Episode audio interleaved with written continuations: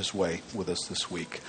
Well, if you open up your words, Acts chapter 15, if you are visiting with us today or new, we are studying through the book of Acts, verse by verse and section by section. I've titled the message today, The Best of Men Are Men at Best. And I want to highlight just as we open this passage, you know, if you're not, if you're not used to opening the Bible and reading it, the book, the Bible can be a foreign feeling book. You're just expecting it to be full of strange quotations, and maybe it's just a bunch of proverbs that tell you how to do life. But you know, really, it's, it's God selecting particular events and writing them down so that we might gain insights. Most importantly, insights about Him. Secondarily, insights about ourselves. And of great necessity, insights about how God restores us to Himself. So that, that's really what the intention of the Bible is about. But there's some areas of life that we're going to traffic in today. And so I just want to invite you to think for a second with me. Have you ever been disillusioned in your life? Expecting that something in your life would have been better than it was? Some people in your life would have done a better job than they did? Some people who may have been people you respected parents, people in official positions that somehow let you down. Uh, and there were consequences to that, that it showed up in your life. Well, this passage is going to help with that. What if you're a person who has failed at something in a significant way that's had an impact on others? You goofed, it affected other people around you and you're living in the fallout of that. What's your future going to be like after your goof? We're going to find that in this passage as well. So sit tight with me as we unpack uh, Acts chapter 15 here in just a moment. But let me start with a common perception, I think, that is in the world about Christians, about church people. You know, people go to church, people who are vocal about that in the world that we live in. You know, those Christians, they're they're a bunch of hypocrites. You know, they espouse this high level of morality that people ought to be living their lives a certain way. They correct things. They call people out who don't live their life under this idea of what they have about what life should be like. They call them out from, if you're a politician, you get called out. If you're in the entertainment business, you get called out by these Christians. And, and and they don't even live up to their own high moral code. You ever been around people who think that way about Christians? It's an interesting thought from pastor and author Tullian Tchividjian. He says, it, it often seems that the good news of God's grace has been tragically hijacked by an oppressive religious moralism that is all about rules, rules, and more rules doing more, trying harder, self help, getting better, and fixing, fixing, fixing ourselves, our kids, our spouses, our friends, our enemies, our culture, our world. Christianity is perceived as being a vehicle for good behavior and clean living and the judgments that result from them, rather than the only recourse for those who have failed over and over and over again. Sadly, too many churches have helped to perpetuate the impression that Christianity is primarily concerned with legislating morality. Believe it or not, Christianity is not about good people getting better. If anything, it is good news for bad people coping with their failure to be good. The heart of the Christian faith is good news, not good advice, good technique or good behavior. See, there's lots of people in the world who look at the church and, and what they hear is a, is a bunch of do's and don'ts, a bunch of rules. And even if you're a Christian and you've been around the Bible a little bit, you've, you've sat in church meetings through the years, we can develop a little bit of this formulaic thinking that if you have right belief plus divine enablement, which we all believe in the Holy Spirit comes to us as we believe, right belief plus divine enablement equals right living. And that's not exactly wrong, is it? I mean, doesn't the Bible talk about living that changes, that our lives do change as we come to know God? There's adjustments that take place in our life? It does.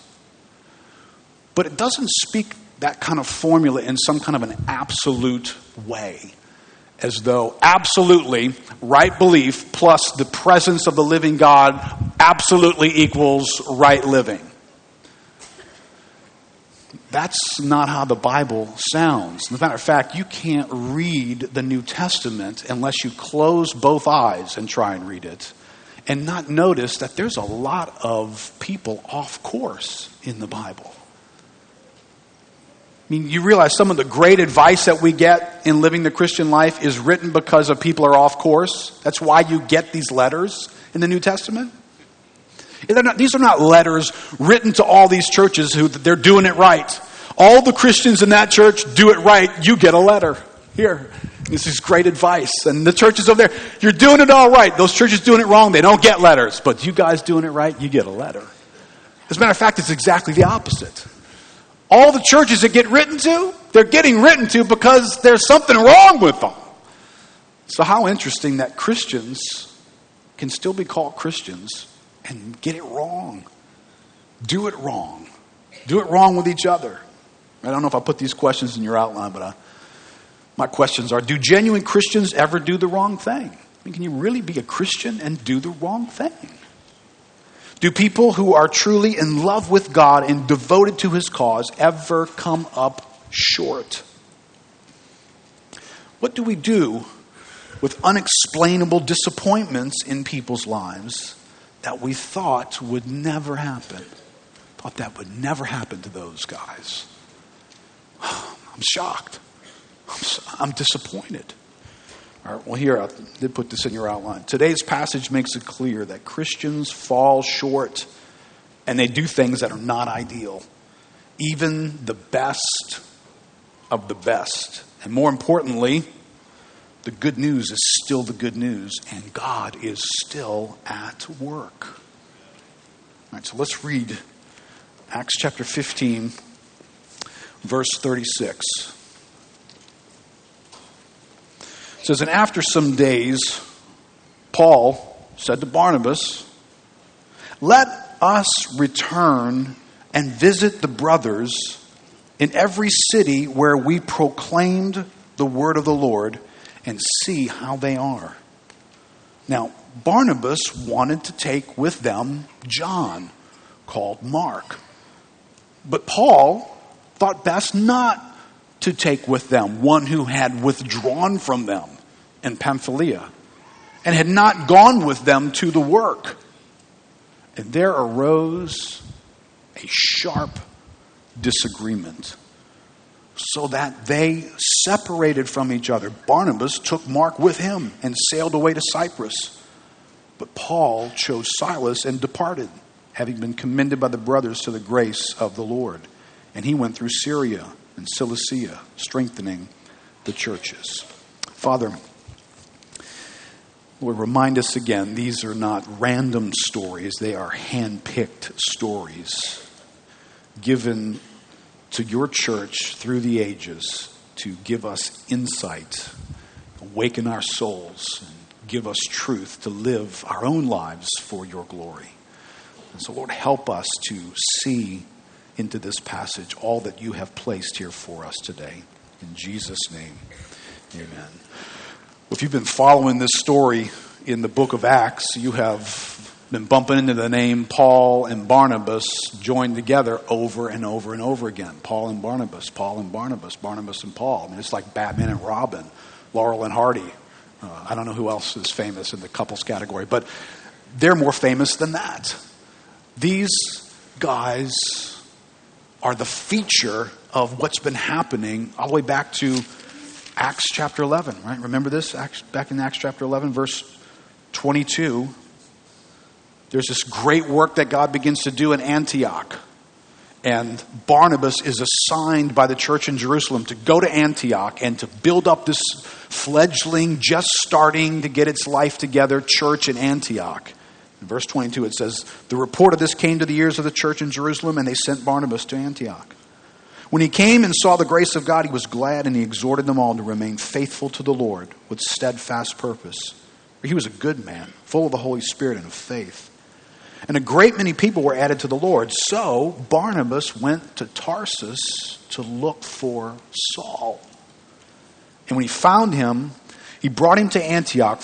For a whole year, they met with the church and taught a great many people. And in Antioch, the disciples were first called Christians, right? So you have this starting out moment, right? These formative stages of this church in Antioch were going to be in the hands of a man named Barnabas and a man named Paul.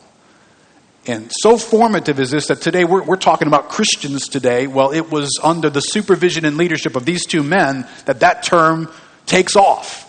Right? So, you know how it is to form a relationship with somebody in formative stages of something? Right? You go back and you think about your, your marriage when it was young and life was very different and you were just starting out and you were building memories and life together. You were going through stuff together and it, and it built you into one another. Or maybe you've been part of a church for a long time that's been through a bunch of things and you've just you've shared life together You've been through the formative years together. Right? Some of us here, we've got relationships with guys in high school or sports buddies that we did things with or college roommates that just exist for the rest of your life. That's Paul and Barnabas. They're sharing life together in a significant way. Let me just give you a quick little snapshot in your outline there of who these guys are. Barnabas, his name means son of encouragement. And he was a, he was a man who seemed to believe in the future of people, right? Right? You go back to Acts chapter 9, and this, this rascal named Saul of Tarsus gets saved. He's a radical, dangerous man. Saul is a, uh, he's, he's a bit of a terrorist for the Christian church. If you didn't know that, you, you know, the Apostle Paul was not always this great guy to cuddle up next to. He was risky, he was a killer. And, he, and this word gets out that he, Saul got saved. This man who was against Christianity has encountered God in such a way that his whole life has been turned upside down, and he's now a Christian. But his reputation was so bad that most people were running around going, Yeah, right. so here this poor guy becomes a Christian. He can't get any Christians to want to get near him. You know, it's like he's like a leper or something until, until you get around Barnabas, right? Acts chapter 9, verse 26. When, when Saul had come to Jerusalem, he attempted to join the disciples. I mean, poor guy can't fit in. And they were all afraid of him, for they did not believe that he was a disciple. But Barnabas took him and brought him to the apostles and declared to them how on the road he had seen the Lord, and he shared Paul's testimony. See, everybody else had a hard time believing that this was a real, genuine thing. But Barnabas is this kind of guy. He has the ability to stare into circumstances and just see good stuff there and celebrate it and go with it when other people are staring at it and going, hey, no, no, that's not real, man. That's fake, right? But, you know, when we all separated the room last week, we could do that again today. And you got all the cynical people on one side and all the naive people on the other, right? Everybody who just cynically just looks at everything and says, that ain't what it looks like. Just every time you look at it, right? That just by nature, there's something going on there. Don't believe that. And there's a naive people that have bought two of them already, you know. You're in the room here. You know who you are. Uh, all right, well, look, look, look quickly here. Acts chapter 13. In the story of Saul and Barnabas opens with this prayer meeting taking place. These leaders in Antioch are praying together. The Holy Spirit is about to direct the first missionary enterprise. So, so far there's been, there been no formal deputized, if you will, sending of uh, ministry into the field to plant the gospel and raise up churches. But when they go to do that, they're led to send these two dynamic duo men, Paul and Barnabas, are going to be sent to this work. And they go off, they, they break ground in, in town after town. Sometimes there's incredible miracles that take place. There's rejection that takes place. There's stonings that take place. There's opposition. There's threats. So these guys have, have experienced warfare together. They've been in the foxhole together. Their, their hearts are knit together in a unique way. They come back from their trip, they gather the church in Antioch, and they begin to explain to the church in Antioch all that God has done. And then there's this controversy that's broken out in the body of Christ all over the place.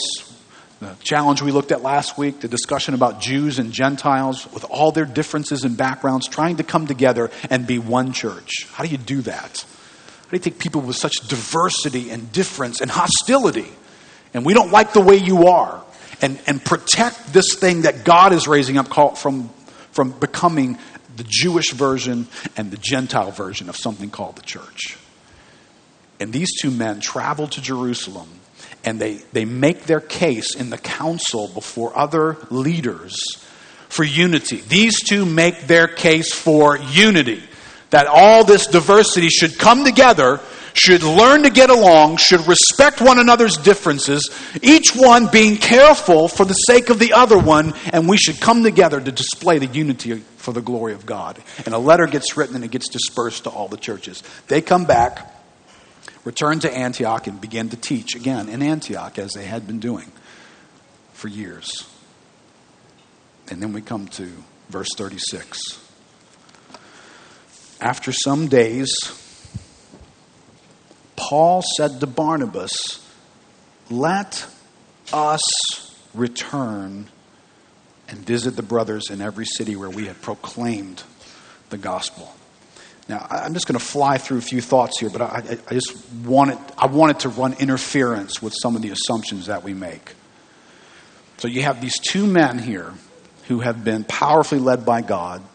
The last time they did a missionary journey together, it was under the clear, expressed, explained leadership of the Holy Spirit for these two men to go. Uh, these, you know, if we were to take a poll today, how many of you guys think that Paul and Barnabas were men of prayer? Uh, I, don't, I, don't, think anybody would raise their hand and go, nah, they just shot from the hip. they just did whatever came to their mind. These were, men of, these were men of prayer, I think we can say. These men had a sense from God to do things. These men did things that put their lives on the line. They didn't casually go from town to town because you, you decide to go to that town and Paul got stoned and left for dead, remember? And, and yet he goes back. Listen, you don't do that kind of stuff in the natural. They're doing that kind of stuff because God is compelling them in their heart. And I wonder, Paul approaches Barnabas and he says, Let us return. But you've read the whole story here already. There ain't going to be any us. How many guys realize there's a little bit of a difficulty here? Because more than likely, safe to assume, these two men thought God was leading them to go together back into the mission field. It's never going to happen. They're going to go, but there ain't going to be no us going. Does that mess with you a little bit? Does it mess with you that there's a possibility that two men, as profoundly impacting and used by God, named Paul and Barnabas, seem to have an impression to go do something that we trust was led by God, and at the end of the day, they're not going to do it the way in which God seemingly may have been leading them to do it? Does that mess you up? Come on, be honest, because you know it messes you up when you look at somebody else doing something that you thought God said do that, now you're doing that, and you kind of get up in their cage, right? It does mess you up. We don't, we don't like when that kind of stuff happens, but that, hey, that's here. That's in this story here. Verse 37. Now, Barnabas wanted to take with them John called Mark, but Paul thought best not to take this guy with them who had previously abandoned the work. John Mark apparently had gone on the first missionary journey with them. They set out, they sailed to Cyprus, they had some exchanges there, got a little dicey, got a little difficult, and John Mark bails on them. And Paul decides that's a bad idea. But Barnabas wants to bring John Mark with them. Right? So this is, this is not an absolute, is it? Right? There's, there's nothing in the Bible that says if a guy goofs once, you never bring him again. Or if he goofs once, as long as he doesn't goof twice, you bring him with you. So they can't argue from Scripture here. Barnabas wants to do this. Paul stares at the same exact thing and says, That's not a good idea. Barnabas thinks it's a good idea. Paul thinks it's a bad idea. Which one of these guys is, is righteous here? Right? Do you respect both of these men? Because I do. I'm watching these guys ping pong back and forth. I'm thinking, wow, wow, Paul's pretty convincing. I mean, Paul, Paul could convince you. but Barnabas, Barnabas has got faith. Barnabas, the encourager, man, he, has got faith for this, but Paul does not have faith for this. Barnabas thinks it's right. Paul thinks it's wrong. All right. Welcome to conflict among the best. You can't escape conflict. I mean, did you think that if you came into the church, like somehow the church is the reinvention of the Garden of Eden? That I'd come into the church and, and I, there wouldn't be any conflicts. Well, you know what? A lot of people think exactly that. You know how I know that? Because when conflict happens, they freak out. They're totally shocked. They're unbelievably surprised. They're like, I, I can't believe you would be disagreeing with me this way. I can't believe how emotional you are about this. I can't believe you said the wrong thing to me or to somebody else. It's like, we're just shocked. Oh my gosh, Christians disagreeing with each other strongly? A conflict in the church? No, can't be. Well, yeah, it can be. It was in the Bible. Why are you shocked? Did you not read Acts chapter 15? Do you not look at noble men like Barnabas and Paul having a conflict? Ken Sande says, he defines conflict as a difference in opinion or purpose that frustrates someone's goals or desires. Some disputes arise because of misunderstanding resulting from poor communication. Or it arises from differences. I think this is more theirs. Differences in values, goals, Gifts, right? Paul is a certain way, Barnabas is a certain way. They see things strongly, each of them. Calling, priorities. What's the priority? What's the priority for Paul right now? What's the priority for Barnabas? Expectations, interest, or opinions. Or conflicts arise if you have children and you're having breakfast. Competition over limited resources. I mean, when we get down to the last cinnamon roll. You know, there's a bunch of us in our house. It, it, it could get dicey. We hide, the, we hide the silverware if we have to. Many conflicts are caused or aggravated by sinful attitudes and habits that lead to sinful words and actions. Listen, please, please, please do not, whether, whether you're a person way outside the church looking and staring through binoculars or you're, you're a person in the church, please do not have the idea that being a Christian makes you immune to conflict.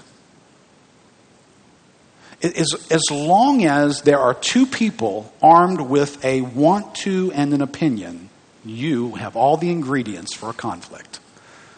Husbands and wives, can you say amen?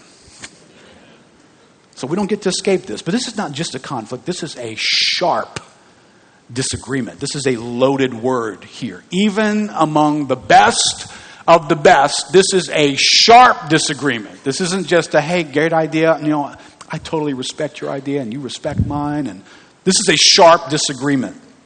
Kent Hughes says the Greek word parazusmos, I'm saying it wrong, I'm sure, is the word from which we derive our English word paroxysm, which denotes violent action or emotion.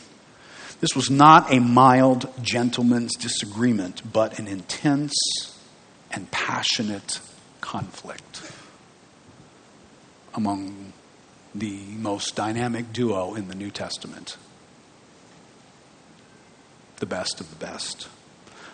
Paul and Barnabas together are mentioned 13 times in these five chapters, but never again together after Acts chapter 15.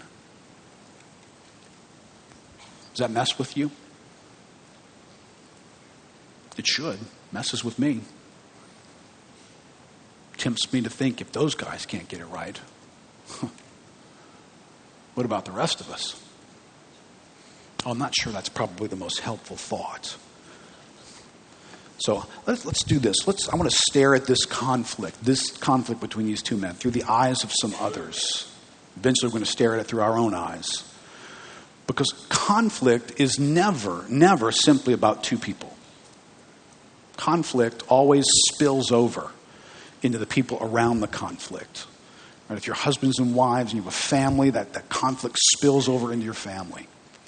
Uh, if you are a business partner and you have a conflict, that it will spill over into the employees and to the people that you're leading and serving. If you're part of a church and you have a conflict, it will spill over into the life of the church.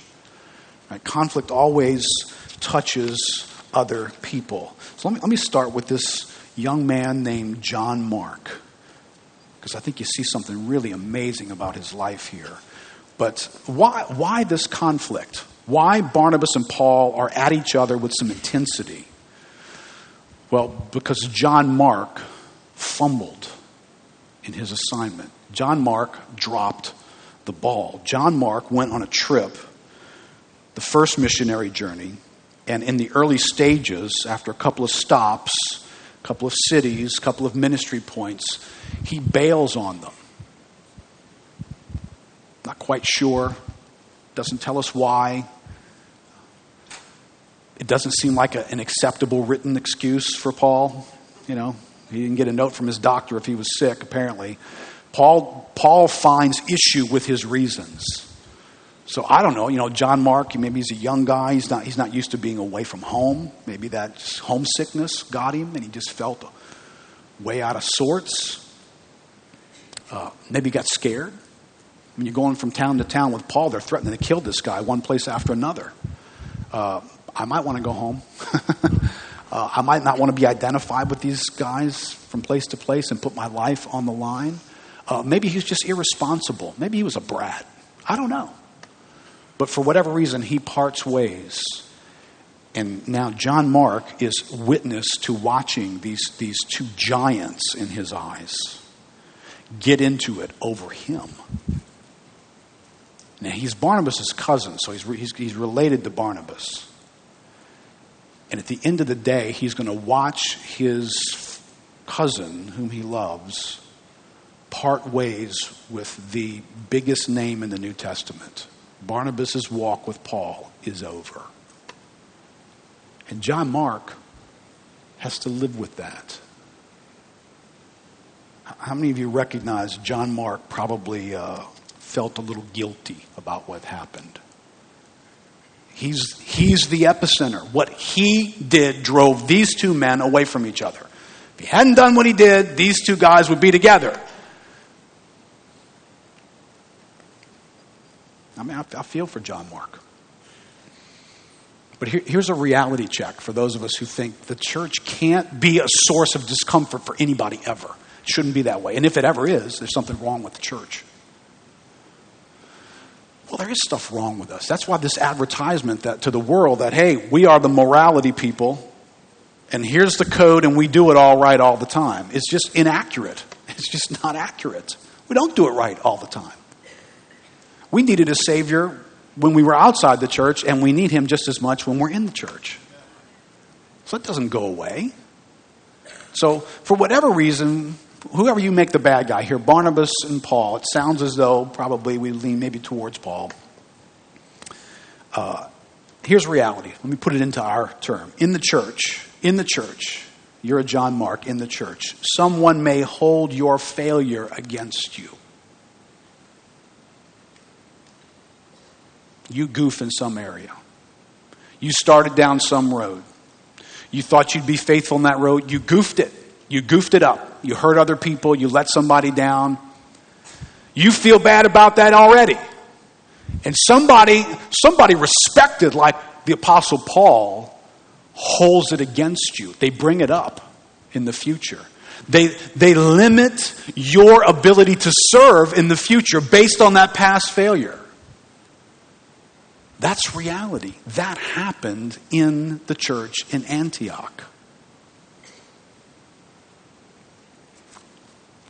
reality in the church, people have to deal with being made to feel guilty. You ever been made to feel guilty about something you've done or something you didn't do or the way you're living something? People get around you, they say things, they live a certain way, they press on your life in some way, and you feel guilty. You feel like you're not measuring up. Now, listen, no one loves that. No one should love that. I don't love that. I can't love it for you. It's just not something any of us want. But it, it's, it's reality in the church. You may bump into that.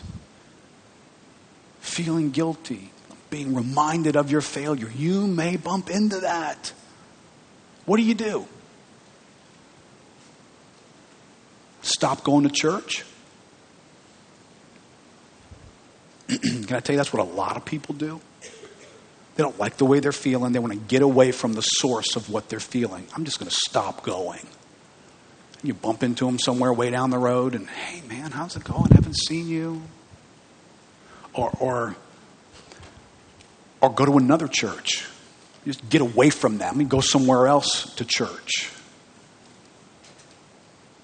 Well, I'm going to show you in a little bit. Quite glad that that wasn't John Mark's response, in spite of the fact that he felt pretty bad about what was happening here.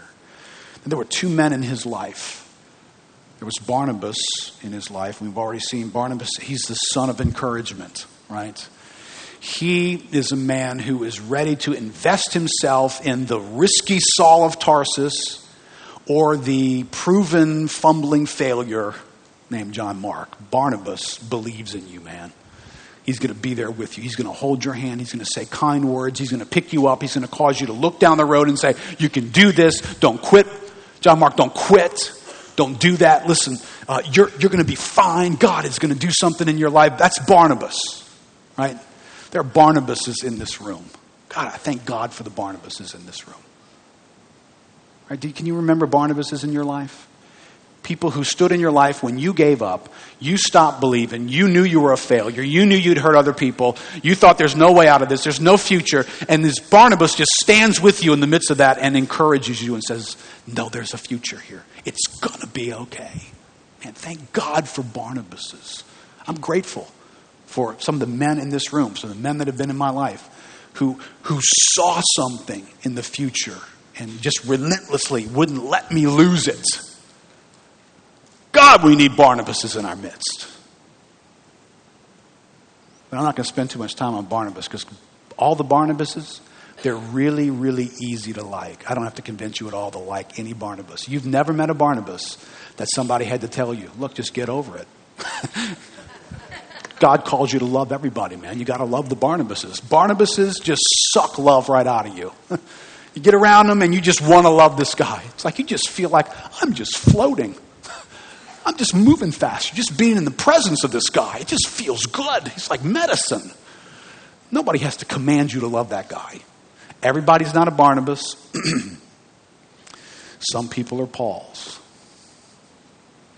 Paul apparently doesn't quite make you feel that way. Paul Paul has a very high view of ministry. I'm not saying Barnabas doesn't, but Paul sees ministry through his grid and his personality in such a way that what comes out of him is that thing, John Mark, you put your hands on was of the utmost importance, and you treated it too casually. I'm not taking you with me again. Paul's not a hater of John Mark. Paul's not even a man who isn't willing to work with people. He's about to scoop up Timothy here in the next chapter young man. Sure, he had his issues. But he has such a high view of ministry. He, he sees eternal things. He sees the importance of the weight of the gospel that he needs to take as far as he can possibly take it to the ends of the earth. To him, this matters, and what he is about matters. It's not as though other people are doing stuff that matters to Paul. To Paul, ministry matters. Listen, listen Paul was not a man who would have thought, you know, the, the, the movers and shakers are the people like in our world who are, who are big executives with the Fortune 500 companies. You know, the guys with a title, they're guys with a lot of finance background. They, they got to make decisions that are global. They've got a very demanding job. It's completely understandable how much stress is in their life, and stress on themselves, and stress on their family because they're doing something really important. They work for a Fortune 500 company, they're vice presidents, they're doctors and lawyers. And Paul thought whatever little task John Mark had on that trip was important. He treated ministry like it mattered. He treated the God of glory like he's the ultimate boss to whom I'm accountable. And this thing called ministry, this mysterious thing where human beings take something called truth and brush it up against other people's lives, he thought that's the most important thing anybody could be doing. And if you're going to fumble the ball there, you're not coming with me. I'm not sure how the Apostle Paul would do as a modern Pastor Paul. Right? You know, you were late for children's ministry twice. And there's Pastor Paul standing on your way in, and you're running in week number two. You're late and you're unprepared. Children's church workers. I know none of y'all have ever experienced that, where you come into the meeting not being able to actually study and prepare anything, and you're just going to wing it, you know? Just pull out the material and just see where it goes. It's kids. What the heck? That's not going to call us down or anything.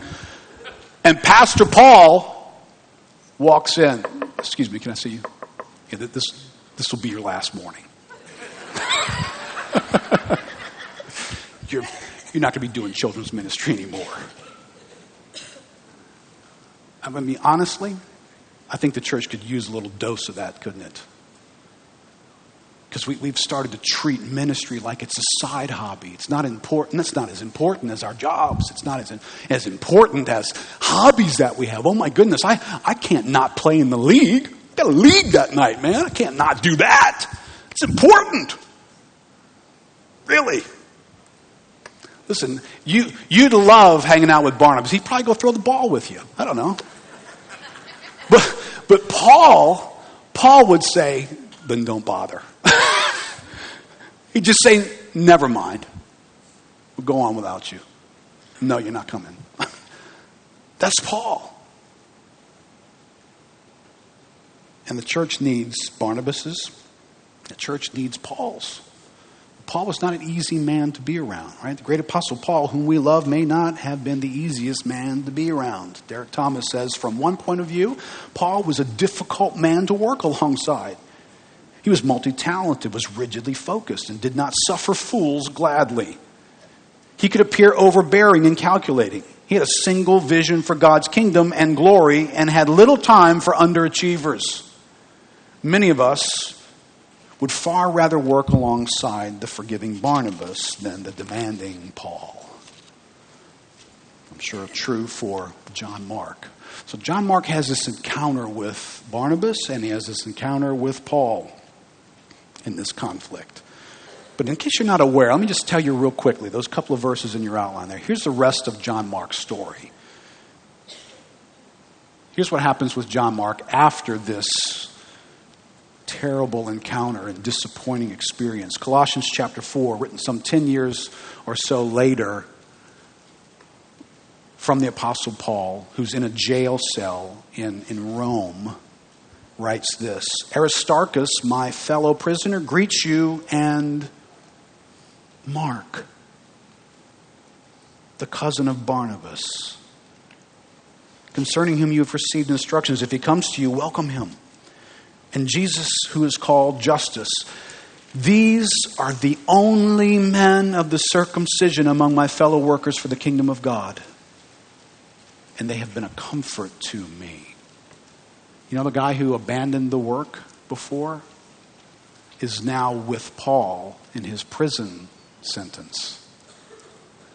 A faithful man. He wasn't faithful before. But he is now. 2 Timothy 4, written years later. Luke alone is with me. Get Mark and bring him with you, for he is very useful to me for ministry. Ah, I, I was in tears reading that this week. knowing what John Mark probably went through, years later to see a man who now, the Apostle Paul, who said, You aren't coming, now says, Bring him. Bring him. He is very useful to me for ministry. Ah, oh, don't you love the redemptive work of God in our lives? In 1 Peter 5, we have the Apostle Peter, different apostle, saying this She who is at Babylon, who is likewise chosen, sends you greetings, and so does Mark my son. Mark, from whom you and I are reading the Gospel of Mark, Peter's son. This irresponsible fumbler became a very, very significant person in the kingdom of God, influencing two of the greatest apostles in the New Testament and serving both of them and being used by God to write a book that you and I still read to this day. Aren't you glad Mark didn't decide to stop going to church when he got offended? It really mattered that he would respond in godliness in the midst of that conflict. So here he is, different story. So you see, Paul was wrong. Paul was wrong. Uh, okay, probably so. But in God's great plan for John Mark, whose actions were more significant? The encouragement of Barnabas or the weightiness of Paul? I wonder. No question, Barnabas made a giant impression in continuing to believe in this young man and to walk with him and to build him up and strengthen him. No question. But don't disregard the impact that took place in his life when the Apostle Paul installed weightiness in his life. You have treated this, John Mark, like it wasn't important, and you need to learn how important this is. And he was stiff and he was immovable and he made the kid feel like a flop and a failure because he took the ministry and he put it up here. He didn't just lower it and say, look, it's nothing, it's cool, it's nothing. He held it up here. And I think he treated, he, he taught John Mark to respect the weightiness of taking the gospel to the ends of the earth. Listen, this is, this is classic good cop, bad cop. Right? Classic good parent, bad parent. Have you guys figured your parents out, right? One of them's a Barnabas and one of them's a Paul. Every once in a while they go schizo on you and they change places. My wife and I do that occasionally. Uh, probably we do it a lot. I'm not sure what our problem is, but we can have some days where I'm just totally sympathetic and I'm just totally okay. It's it's like, honey, but you know, half the house isn't burned down. It's it's it's really it's not a big deal. And she's like Paul, and uh, and then we have days where just we're just exactly the opposite, and I'm just demanding and no and this, and she's like, honey, you know, maybe you just ought to lighten up a little bit. But you figured that out, right? You got you got people in your life that some of them played this Barnabas role, but you've had some people in your life play the Paul role, and they've been these weightiness and this sense of disappointment around them, the challenge that it comes with it. And God has used them both in your life. And even if Paul has totally blown it here, maybe, maybe Paul's really, really goofed. You, you don't need to have perfect people at work in your life because God is at work in your life. It doesn't appear that somebody did the right thing here. Paul seems to be the easy one to blame you know, the reality is people around us don't always do the right thing. And, and you don't need them to do the right thing. Stop telling yourself that your future is dependent upon everybody around you doing the right thing. Stop telling yourself that. We sang songs this morning about the freedom of God. Let's can we just get free from that? You're dependent upon God doing the right thing. That's what you're dependent upon. You know what screams at this? What screamed at me as I read this? If you keep reading after John after Acts chapter 15 into Acts chapter 16, Acts, the writer of Acts, treats this event like a speed bump. Two of the most important people in the New Testament to this point can't work out their differences. But in Acts chapter 16, God's still doing what God's been doing the whole book. There's no difference. Paul goes that way. Barnabas goes that way. I don't know if they were pouting. I don't know what they were doing. But God was still being God in that moment. So, so don't start believing that you, you can't have a future. You know, you're the John Mark here. You, you, unless people around you get it right. No, you just need God to get it right. And he's, he's pretty good at getting it right. Right. What, about, what about a couple of other eyes here? Let me just conclude some thoughts quickly. What about the eyes of leaders in the churches in Antioch? Right? They have leaders here who one day they know Paul and Barnabas are partnered together going back into the mission field, and next thing you know, they hear they're going separate ways, and you, and you grab Paul on the way out of town. Paul, wait, wait, Paul, why aren't you taking Barnabas with you? He shows up in these towns where they've planted churches, where they've been in ministry for months in these churches. Paul and Barnabas, the dynamic duo who taught Antioch, has been teaching these churches. Paul shows up in Derbe, in Lystra. What do you think the first question is? Where's Barnabas? More than likely, where's Barnabas? Because he's the easier one to talk to.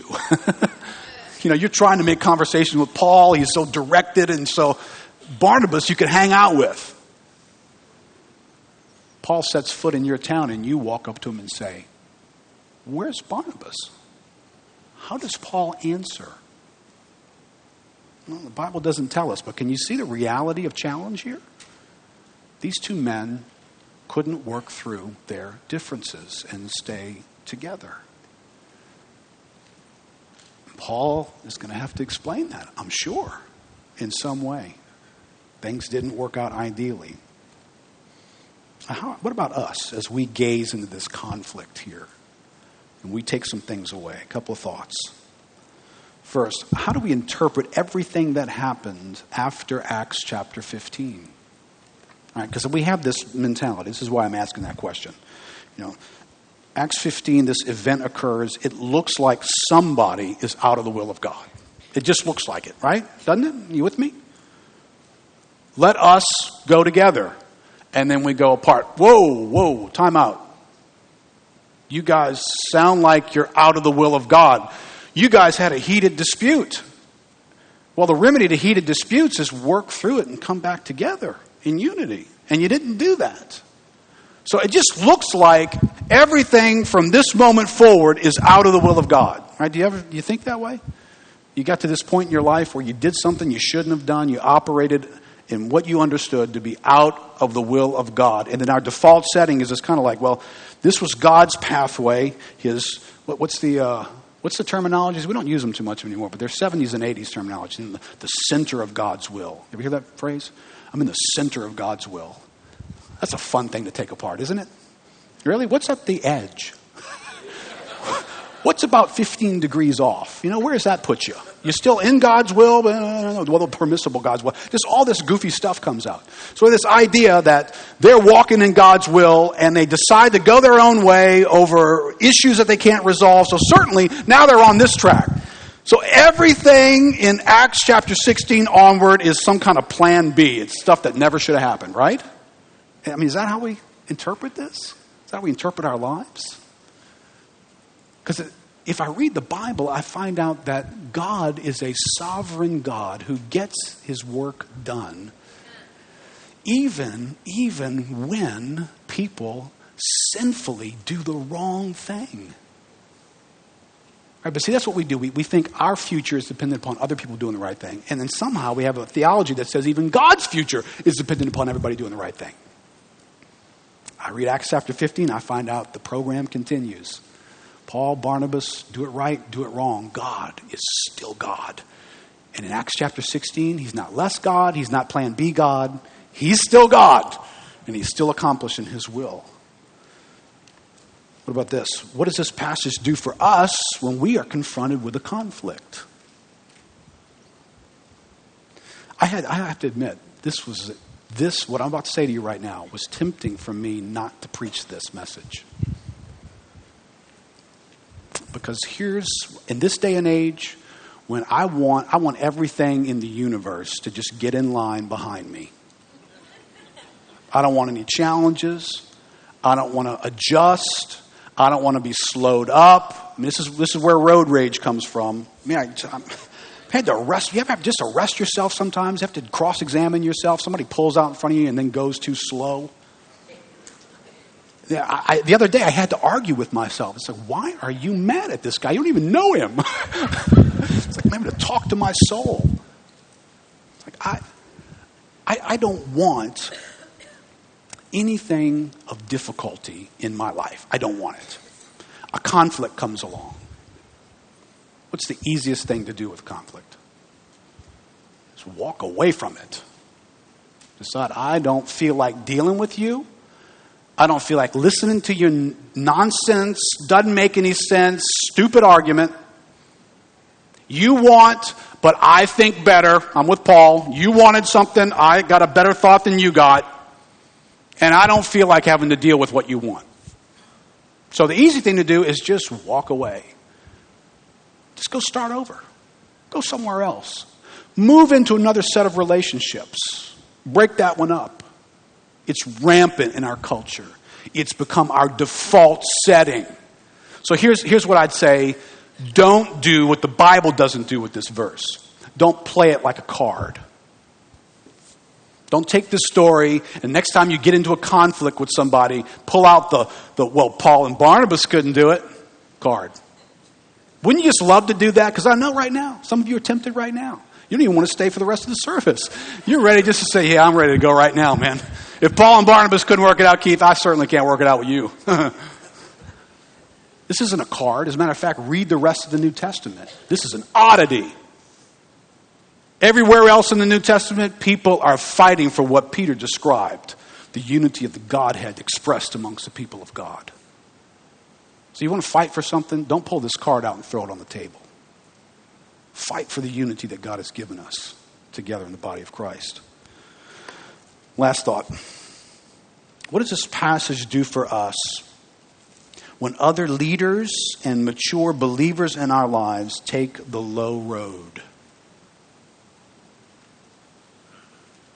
If you've been in New Orleans for a while, you'll, you'll, you can fill in the blanks of what I'm not saying. There was a church in New Orleans in the 70s and 80s. It was a going and blowing church. It was affecting people's lives. You almost couldn't. I got saved in 1979. I began to get around some of these folks in about 1982, 83 it's almost like you couldn't find somebody that gotten saved in New Orleans that didn't come through that church somehow, didn't get saved under that pastor's ministry and under just, it was like an epicenter of what God was doing. And that continued for a number of years in a great way until the day that that man sinned and failed. Now, he didn't just he didn't just have a little bump in the road here. It was it was a major sin issue. And that whole church fell to pieces. And what was really sad to see for years and years and years after that, as a matter of fact, I bet I could find some people today. I would bump into people who used to be a part of that church, who their, their response to that was to be a part of nothing. You'd run into them and you knew they weren't in that church anymore because it had disintegrated. And yeah, so, hey man, where are you going to church now? Oh, you know, ever since, I'm just not. You know, we just, we just never have gotten reconnected. Why does, why does that happen? Because we, we take the Pauls and the Barnabases and we put them into a stratosphere where they don't belong. And then when they fail, like the Bible just modeled for us that they will, we are freaked out by it. And we got nowhere to go. We're disillusioned now by people who lead us. That could happen again. Well, yes, it could. Yes, it could. Remember, the best of men are men at best. Right? Some of us who have been in this church for a while, And we're part of a family of churches in Sovereign Grace Ministries. Our meetings that we're going to have this week, uh, it's a bit of a trying to re glue something together season for Sovereign Grace Ministries because of some, some real sadness. I mean, some real genuine sadness amongst the Pauls and the Barnabases that have led Sovereign Grace Ministries. Right? some of you guys won't, won't know these names, and some of you guys would know these names. But guys like C.J. Mahaney, whom I, I would have a whole lot more of good things to say about the man than anything bad to say. Doesn't mean I know everything, doesn't mean I've agreed with everything that's been accused or proved or done. But this was a man who faithfully led, walked with other men in ministry, in friendship, with guys like Brent Detwiler. Brent was a friend of ours. I spent hours of time with Brent. Had him in my home. Gina and I spent lots of time with he and his wife. He and CJ had a friendship and a partnership in ministry. Dave Harvey was, was not as close to Dave, but spent time with Dave. Dave was one of the guys leading Sovereign Grace Ministries. Josh Harris, a, a young guy who God had given some wonderful gifts and ability to lead. And these, these four guys, amongst others, but these four guys walked together. They had a friendship. They built for the kingdom of God. They invested in churches. They served other leaders. They modeled something. And as far as I know, they don't have anything to do with each other anymore. No continuing friendship and relationship. Okay, listen, I'm preaching to you about Paul and Barnabas. That was impacting on me in the last few years. These, these were men I appreciated, these were men I respected. These were men that it would be tempted, tempting for me or any of us to say, well, if that can happen to them, what the heck? Right? So these things affect us. But the Bible installs Acts 15, so we're not surprised by this. We're, we're not disillusioned. What we, we're going to quit the church when this happens? We shouldn't have been surprised that it happened. We're going to quit Sovereign Grace Ministries because of this. We're disappointed. We're saddened. But so were folks around Paul and Barnabas. But God is still at work. God keeps going, knowing that people have done it wrong, done it wrong. Let me close with this quote. Because, in a very real way, God, God is seeking to sort of burst our over idealized expectations of others. And, you know, I don't know how hard it was for Antioch, but I can tell you right now, you and I live in an over idealized culture. We glamorize everything, we make it ultimate. So, our opinions of what church life should be like, and what people should be like, and what leaders should be like, and what marriage should be like, everything is this over idealized thought that we just become disillusioned constantly by stuff that seems to be going wrong. This is a great quote. I was grateful for Bill sharing it with me this week. The timeliness of it was profound. Dietrich Bonhoeffer was a, a theologian. He was a leader in the church in Germany during the Nazi regime. So, a great deal of life together, as the book describes, was uh, a bit of an underground church where there was a, a heightened sense of danger in being part of the church and being together. People relating to one another, people connecting with each other. People like Paul and Barnabas, who at some point can have a sharp disagreement between them. And it may be that God's intention is, you know, don't be surprised by this. God intended to stick you with people who are going to disappoint you. That's what they're going to do. And what about this? What about the possibility that God designed that into this gathering? It's like it's on a schedule. On Tuesday, It's going to be a little disruption over here. Just promise y'all. You chose to sit over here. Sorry. Tuesday, uh, Thursday, some disruption here. Your relationships, you're going to be disappointed. Somebody's going to let you down. God installed that in the body of Christ. Listen to this thought. A great disillusionment with others, with Christians in general, and if we're fortunate, with ourselves, is bound to overwhelm us as surely as God desires to lead us to an understanding of genuine Christian community. By sheer grace, God will not permit us to live in a dream world, even for a few weeks, and to abandon ourselves to those blissful experiences and exalted moods that sweep over us like a wave of rapture. Only that community which enters into the experience of this great disillusionment with all its unpleasant and evil appearances, begins to be what it should be in God's sight, begins to grasp in faith the promise that is given to it. The sooner this moment of disillusionment comes over the individual and the community, the better for both. However, a community that cannot bear and cannot survive such disillusionment clinging instead to its idealized image when that should be done away with, loses at the same time the promise of a durable Christian community. Sooner or later, it is bound to collapse. Therefore, will not the very moment of great disillusionment with my brother or sister be incomparably wholesome for me?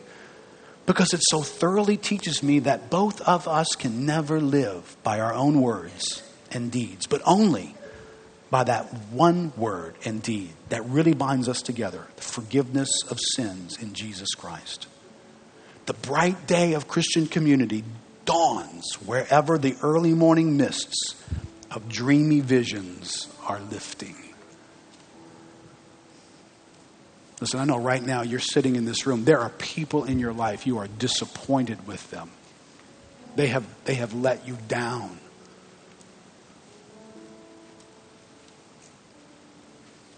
I think God installs that sort of failure in these places to keep us from pulling our eyes from Him and setting it on people as the source of our lives. People are not the source of our lives whether those people are pastors, husbands and wives, parents, bosses, whoever they are, they are not the source of our lives. They are destined for a Paul and Barnabas moment where husbands and wives leading children don't put it back together, and those kids watch parents do that. And it's tempting to believe, there went my future. Now, your future didn't do that. Your future only did that if your future was in them. But what if your future is in Christ? Well, then your future didn't just do that with them. Your hope is still intact. God is still at work, John Mark. God will get you where He wants you because He is faithful to His work. Let's stand up together.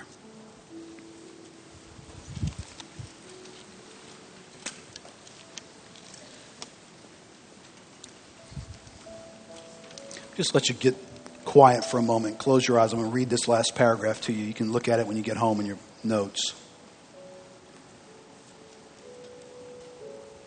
The good news is not the story of good people always doing good things. It is news of God coming to be good on our behalf because we could not.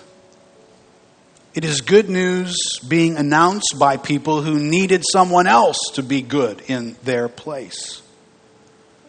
It is good news being announced by people who have been affected by the news but not yet perfected by that news.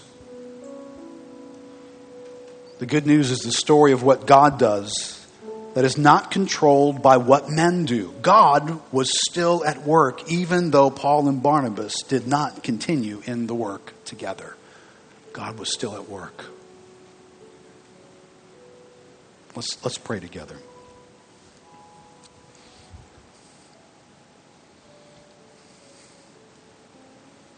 Lord, there are Well, there's some folks here who perhaps, as we started, their view of the church is a bunch of people who think they're good, trying to be good, trying to tell everybody else how to be good. What I pray today, anybody here thinking that way would recognize that the church is not the good club. Trying to get you to join so you'll be good the same ways that we're good. But the church, church is people who were convinced they could never be good. Never. And came to realize they didn't have to be. Because God came to be good in the person of Jesus Christ. And He was the only one who never had a Paul and Barnabas moment. He was the only one who never got to a place where sin overtook him. He was good in our place. If you're here today and you're thinking the church world is about a bunch of people here trying to make you better, hey, this morning, can you look to God and, and, and realize if you're like me and most of us here, I remember coming to grips with a life that wasn't working. It's not working. I'm not able to make it work. I feel empty. I feel alone. And then I heard about God giving to me life and giving to me goodness, just giving it to me. Giving me the person of Jesus Christ. If I just would put my hope in Him, He would come into my life. Listen, this morning, if you're here and you've not done that, and you're, you're thinking Christianity is about you trying to be good, it's not about you trying to be good. It's about you trusting Jesus Christ, who was good on your behalf. He lived a life that you and I could never live. He took our punishment and our sin for all the wrongdoing we've ever done. He took it and paid the price in order to give you life for free. If you're here today, don't, don't, don't, don't try and be good. Just receive from God. God is a gift for you. He wants to give you life, He'll give it to you. Do you want it? Well, stop trying to do it yourself and just open your heart right now and say, God, I, I want the gift of life in Jesus Christ. I want that. God, would you just come into my life? Forgive me of my sins. Tell God that right now. And lead me from this day forward. God will do that. I pray for those that are here, feel like a John Mark. Lord, there are, there are guys in our midst who are more in touch with the sense of guilt that they have about life, the sense of failing. They're aware they have failed, they have fallen short. They've had pastors and parents and leaders and friends and folks who have stood in their face and said things, and their response has been a sense of deep guilt and failure. Well, they're, they're here in the midst of us. Lord, they're, they're living the John Mark life. Lord, they need to have their lives put back together. And God, I thank you that the good news for them, good news this morning, is that they don't need Paul and Barnabas to do it all right for them. Lord, they just need to believe that you're at work and you haven't quit, you haven't given up. God, a little bit of faith that Barnabas had was just nothing in comparison to what you're like in encouraging us. What you see in us down the road as you are at work. What you call us to. So, Lord, would you help the John Marks here this morning to see a future, to see a day when their name won't be mentioned amongst the black sheep, but their name will be mentioned in ways that are amazing. Because that's what you do, God. Acts chapter 16 is coming. And we're so grateful. In Jesus' name, amen. Amen. Bless you guys.